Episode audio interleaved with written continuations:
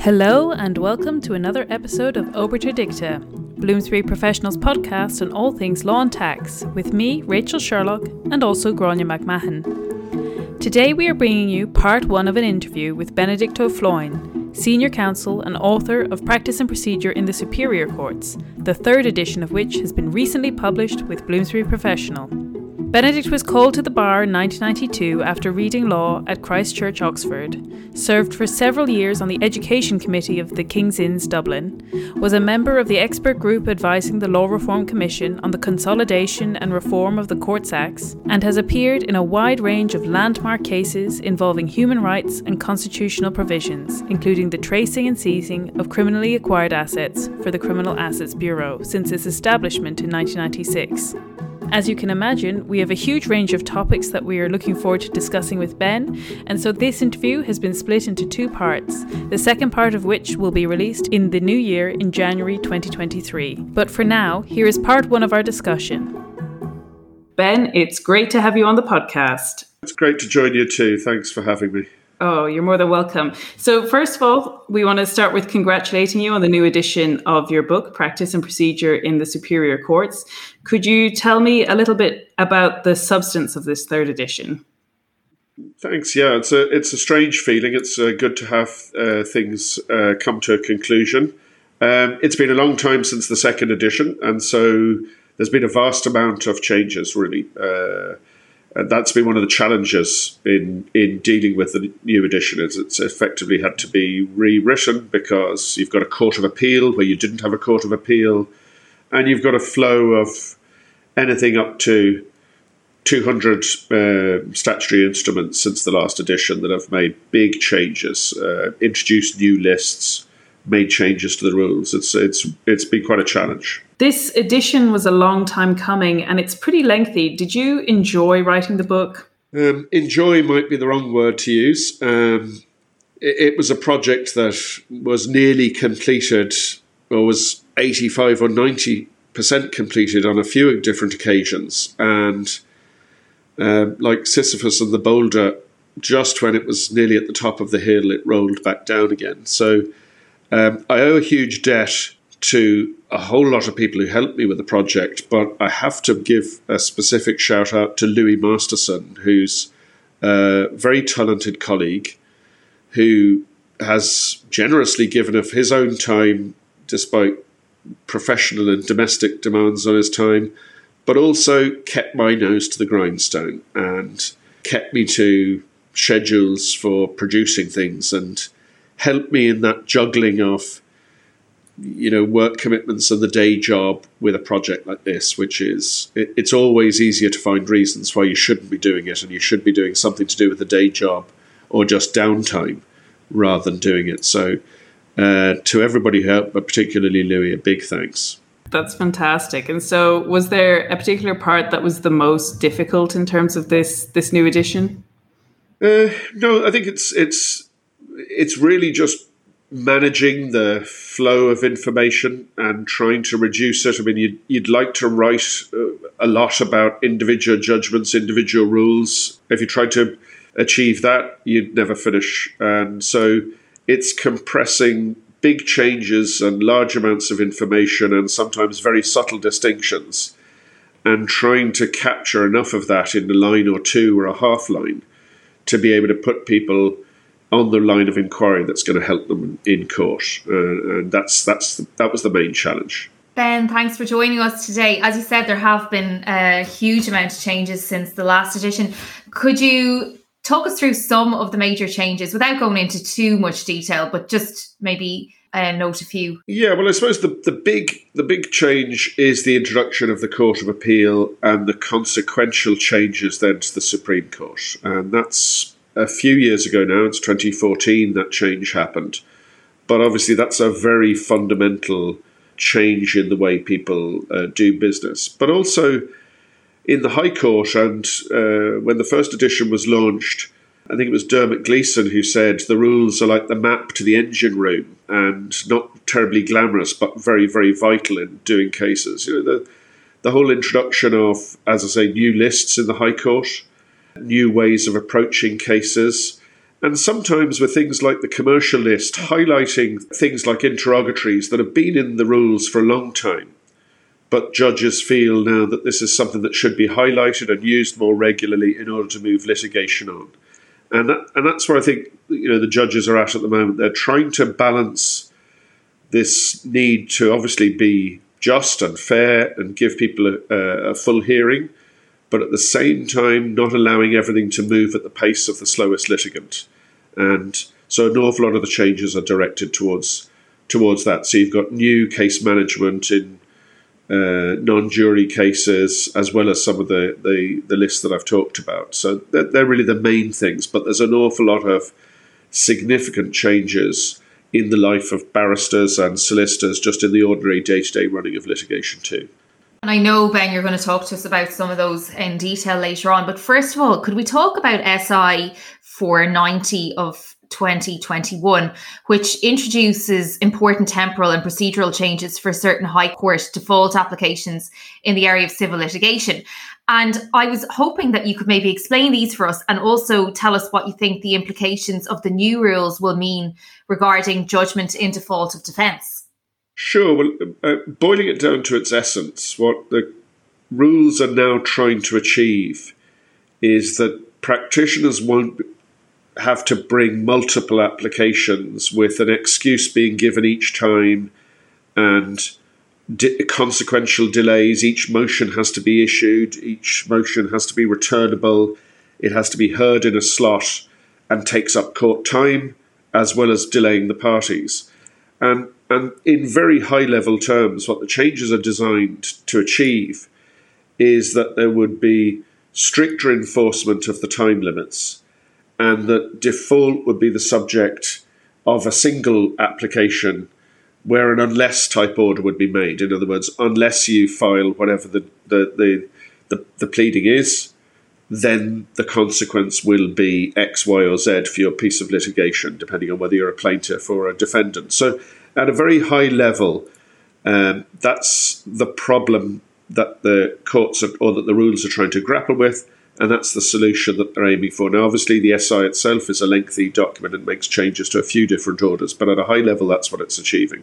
In terms of um, case management, how are the wor- how are the rules working, or do you think they need to be improved? Well, look, in an ideal world, barristers would manage their own cases and would agree things and would make sure that things weren't delayed and all of those things but we live in a real world. We live in a not an ideal utopia, and so case management has come in.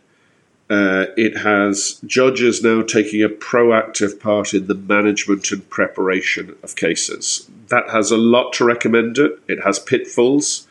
Um, the perspective of a judge is necessarily different to the perspective of the individual parties, but it, it was I won't say introduced, but it was given a lot of prominence when the commercial list was introduced, and now it's been used more widely in other lists too. And as I say, it's been formalised in non jury cases, cases before the Supreme Court. The Court of Appeal effectively uh, has a, a, management process, and so uh, you know it's it's there and it's there to stay, and, and in the round, it's a good thing. And do you think the the rules provide for more onerous case management, or um, maybe can you go into that a little bit? Well, uh, onerous is a is a is a value judgment about it. So it depends on your perspective of the case management process. If you're a person of very limited means with a skeleton team that is going to be disproportionately burdened with just the physical attending to both the case management hearings and then accelerated timeframes. Well, that, that poses challenges. You know, there's no no doubt at all about that. So there are parties that find it onerous to comply with these things. But then, taking things in the in a wider perspective, the courts are a limited resource it's a miracle, really, that we have a civilized society. That that in in the Western world we have a civilized society that, broadly speaking, agrees on what constitutes the rule of law, and how uh, that there should be a system staffed by impartial professional judges. I mean, it, it's a privilege that we shouldn't lose sight of, that a lot of countries around the world don't have. And that's a scarce resource. And sometimes parties are very casual about that resource and they treat it as an entitlement instead of being efficient in the way they go forward with their cases. So, you know, it can be a weight on parties. Ordinarily, I, I would come down on the side of it's a justified imposition or it's a justified weight. But there's certainly parties that have, you know, suffered and, you know, struggle to keep to keep pace with the demands. And that's that's always the way with new new rules. There's a there's a whole range of people interacting with the legal system from very competent lay people and sometimes people who are totally ill at ease but are representing themselves right to some of the ablest and smartest people you could find and everybody in between. And so juggling all of those competing interests, you know, can be difficult. Of course, Ben. And then some may say that the judiciary appears to be getting stricter on timelines set out in the rules. For example, Order 27, Rule 9 provides that on second or later motion for judgment in default of defence, the court will grant judgment unless the court is satisfied that special circumstances to be recited in the order exist which explain and justify the failure. But um, I suppose we were wondering do you think this is having an impact on the speed of proceedings? Like, are we actually seeing this being enforced by the courts?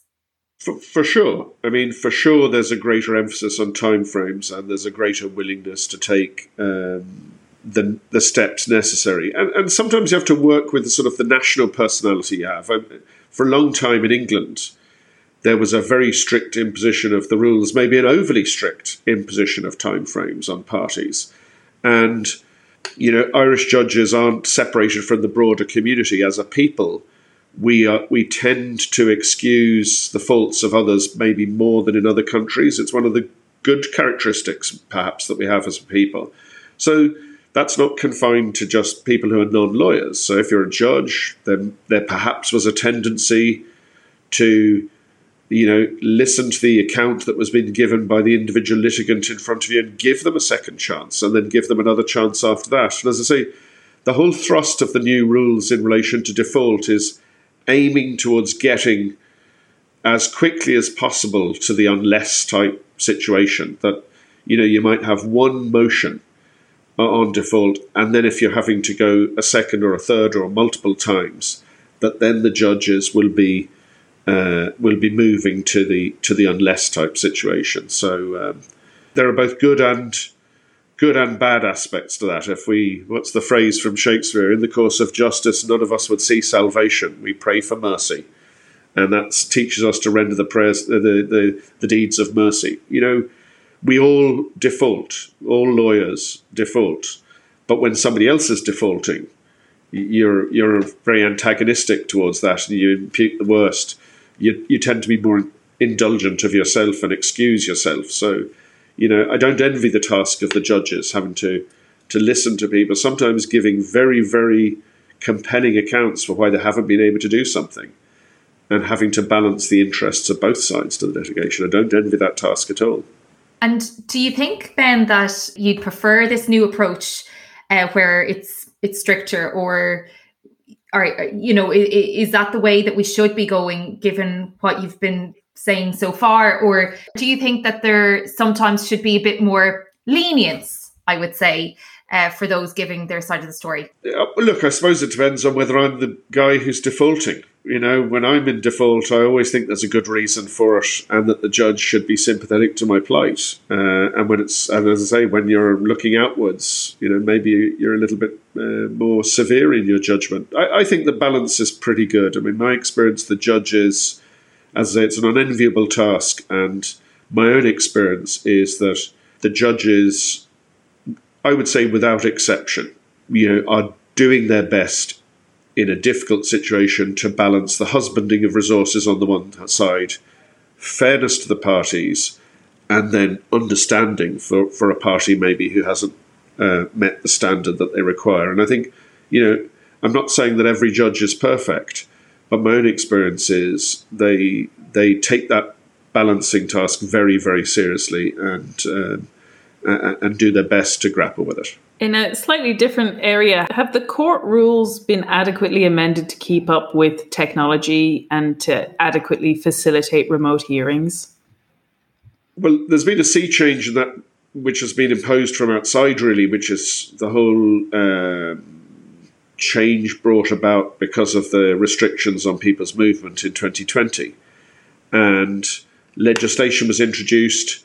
It has brought in a, a much wider ranging use uh, from a legal perspective, but also the whole nation has had a crash course in using remote technology. So, whereas before a remote hearing or a link, a video link was characterized by an unbelievable amount of fingers and thumbs and people wondering how would we possibly manage it and how can we accommodate it. Now the infrastructure has been put in place. Everybody, as I say, has had a crash course in using it, and in addition, the the law has changed. So I think I think it's getting the balance pretty good, uh, pretty pretty much right. You know, there'll be different opinions on the degree to which remote hearings should be used or technology should be used.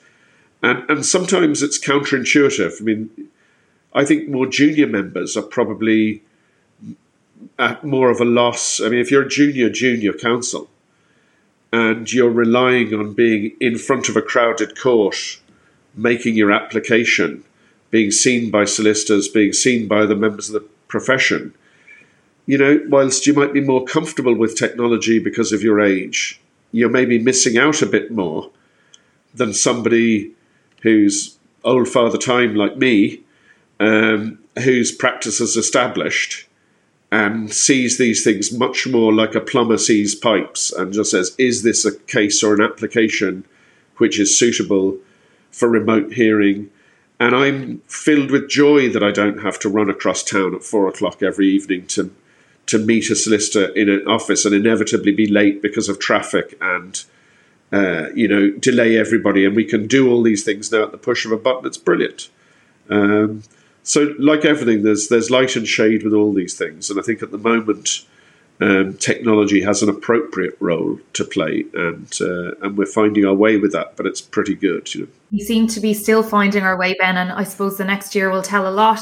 I might ask you now um, what your views are about practice directions in effect amending the rules of the superior courts. For example, Order 63 provides that a master can make an order for discovery, but this was in effect overturned by a practice direction. Yeah, I'm I'm not in favour of it, and it's that's not to criticise the authors of the practice directions, but I think it as well as changing the content of law or the, uh, the rules specifically or law generally, people need to be able to find it easily.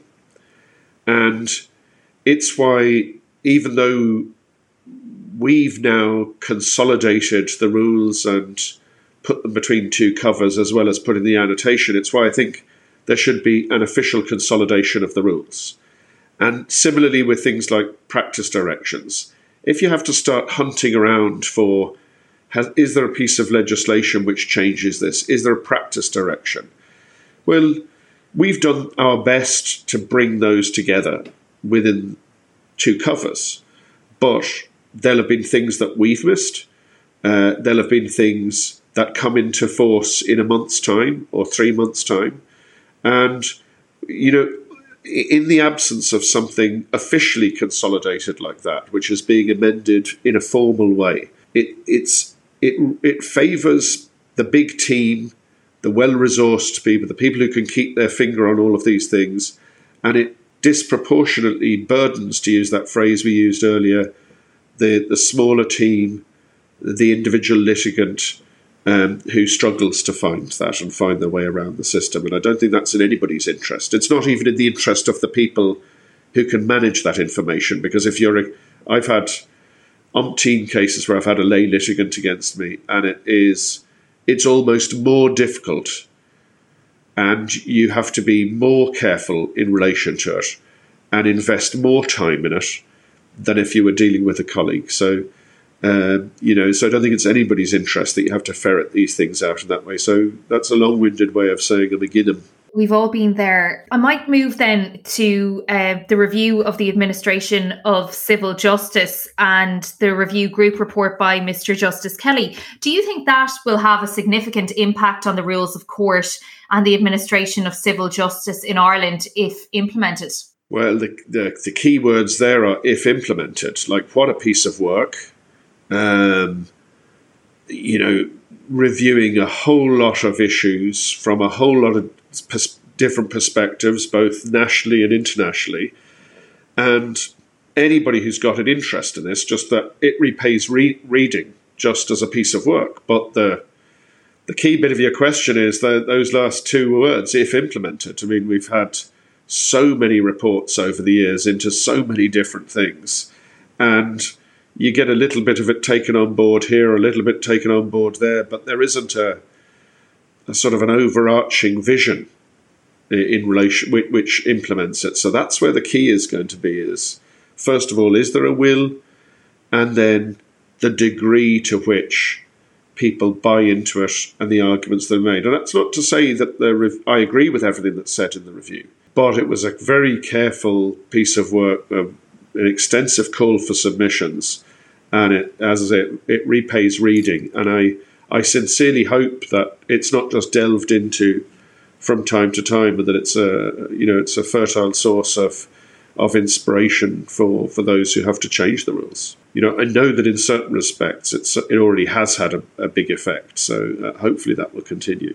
Well, speaking of changing rules, um, perhaps a more general question: If you could make one rule change, what would it be? God, you'd be you'd be tempted to say like the draftsman who put into the Drainage of Bath Act that that he was. Uh, you know, he put in something completely self-serving. You know, maybe, a rule that said free beer for Ben. Um, no, I mean, speaking seriously, I if there was one thing because it's a pet hobby horse, it's the failure to address the position of people who want to do their work through Irish. So. If I was holding the pen, I, I think we're judged as a society by how we interact with the with the the, the groups who are weakest, the groups that are sometimes least uh, on our radar. And the Irish speaking community has been the Cinderella of the legal system really since the foundation of the state. And there's been an awful lot of high level lip service paid, but in practical terms. If I want the forms, if I want a copy, of, if I want a copy of the rules in Irish, if I want a copy of the forms in Irish, and I do practice through the medium of Irish, I've I don't have it. But if somebody wants to do it in English, they have it at the touch of a button. In fact, they have a nice soft copy that they can then cut and paste and start to use. And that's basic fairness. And if we're going to make any sort of meaningful or give any meaning, we people talk a lot about human rights, they talk a lot about rights generally. But if you want to give meaning to that, then you actually have to give substance, you have to give substantive, not help. Nobody's looking for a dig out frankly, it's enough sometimes just to treat people in the same way as you treat somebody else. So it's not looking for special treatment, it's making sure that the people who want to do that work shouldn't be sort of patted on the head and told, look, go get with the program. You're only just an inconvenience it should be available to them in the same way as it is to a person who wants to work through the medium of English. Can I just maybe stay on that topic if you don't mind? Um, because sure. I've always been really interested about your passion for Gaeilge and yeah. um, how much do you use it in in your day to day life as a barrister? Um, well, I do cases. Uh, well, maybe I should start at the beginning. I have the privilege and the benefit, I suppose, of having been born and brought up outside the country. And so when I came to Ireland and uh, felt that Irish should have a big part in everybody's life, it wasn't a loaded question for me. I didn't have a track record of people saying, oh, you weren't very interested in Irish at school, or look at you now, you're changing your position on this, that, or the other. So I was able to just approach it in the way a lot of people from outside the country do, which is it's a beautiful language, which is the historic language of the country, and with a relatively modest outlay of effort, every single person can master it to high standard. It's not dependent on any facility with languages or anything else. It can be easier or less easy in given circumstances, but it's something there that's for everybody. And ditto with them when I wanted to do cases in Irish. It was a challenge to do the first couple of them. It, uh, I think the only time I had a, a, a bad dream was before my first case in any language, before my first case in Irish, and the first time somebody paid me for doing something in court. I think all of those caused sleepless night beforehand. Um, but you get into the rhythm of it, uh, and uh, there's no shortage of judges who are very competent and willing to, to deal with cases. And if the system accommodated Irish speakers more there'd be no difficulty with people doing their business through Irish. You know, um, so that's how I approached it. That's how I would commend it to be approached by everybody. And we don't let's not make a big thing out of it. Let's just enjoy and revel in this fantastic gift that we've been given as Irish people, and that we can share with a whole lot of people who aren't Irish. Um, like it's a no-brainer for me. So, uh, so it, it won't be today or tomorrow that all of a sudden the whole profession becomes Irish speaking, but there's no shortage of barristers who speak Irish one to another, do cases in Irish, uh, are available to be briefed in Irish. Um, you know, it's it's fantastic. So this is a resource we should be using. This is something we should be proud of and accommodating. Other countries don't struggle with it. Europe doesn't struggle with it. The Welsh don't struggle with it. Like I don't believe in making heavy weather of these things. You know? um, well, as you say, if there was some simple changes introduced, it may may help. But then, Ben, there is hope possibly for the future. Would you think? Uh, with the number of people sending their children to Gaelscoileanna? I mean, that's a, undoubtedly a good a good uh, development. And but in relation to things like the rules or laws, what we really need to get out ahead of as a society is if we put these things into the mix at a very early stage. You know, if you're working up a draft and from the very beginning of your draft you're you're thinking about accommodating two languages, then it isn't a burdensome, expensive, delay-ridden exercise to go and get a translation.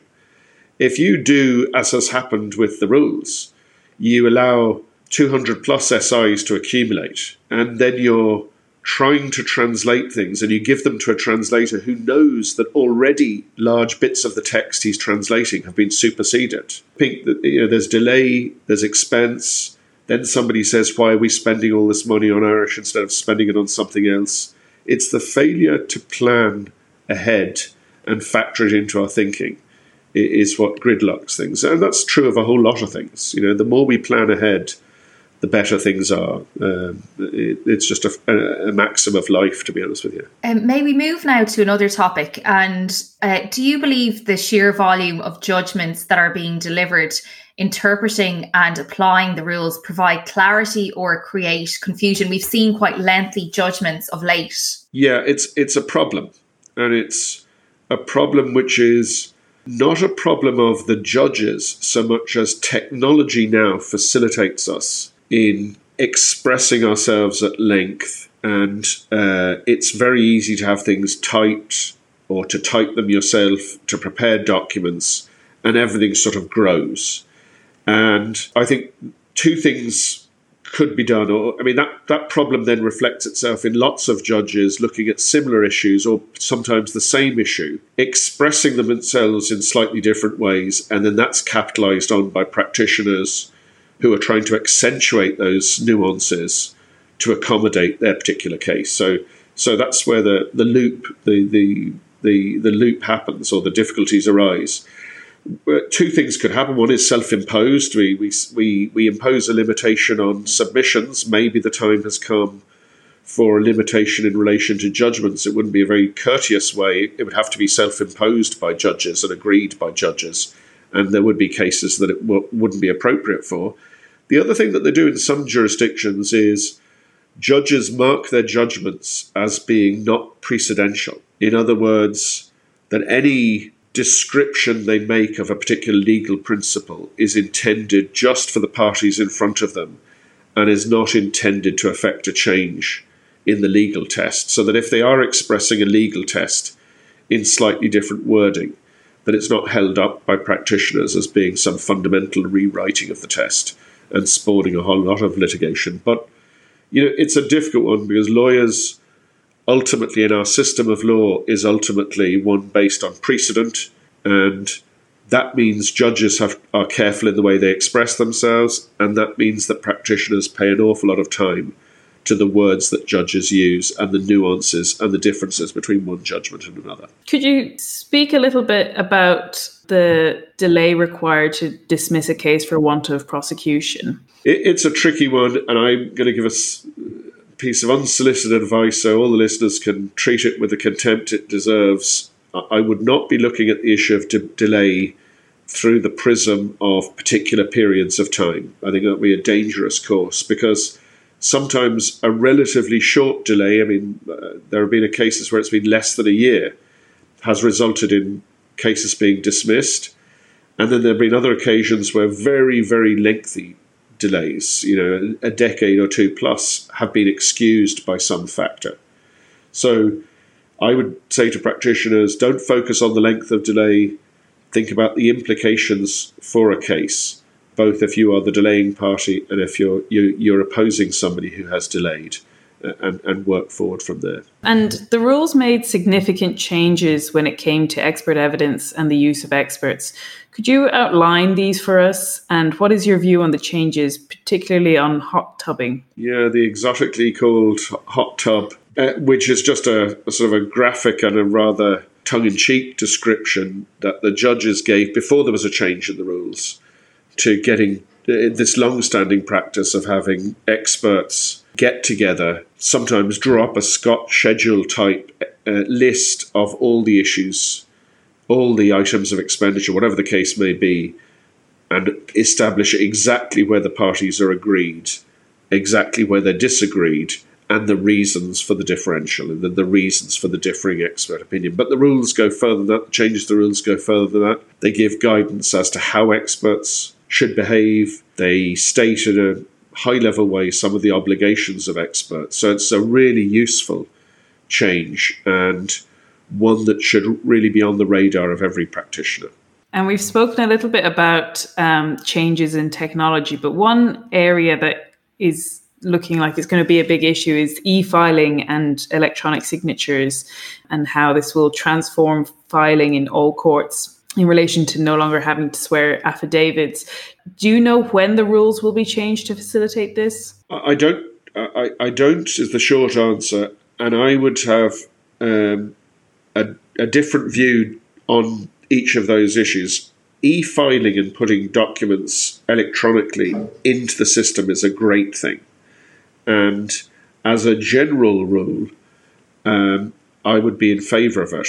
In relation to affidavits specifically, um, I know a lot of people are casual about it. I know a lot of people don't believe in God or anything, and the whole thing is a ritual.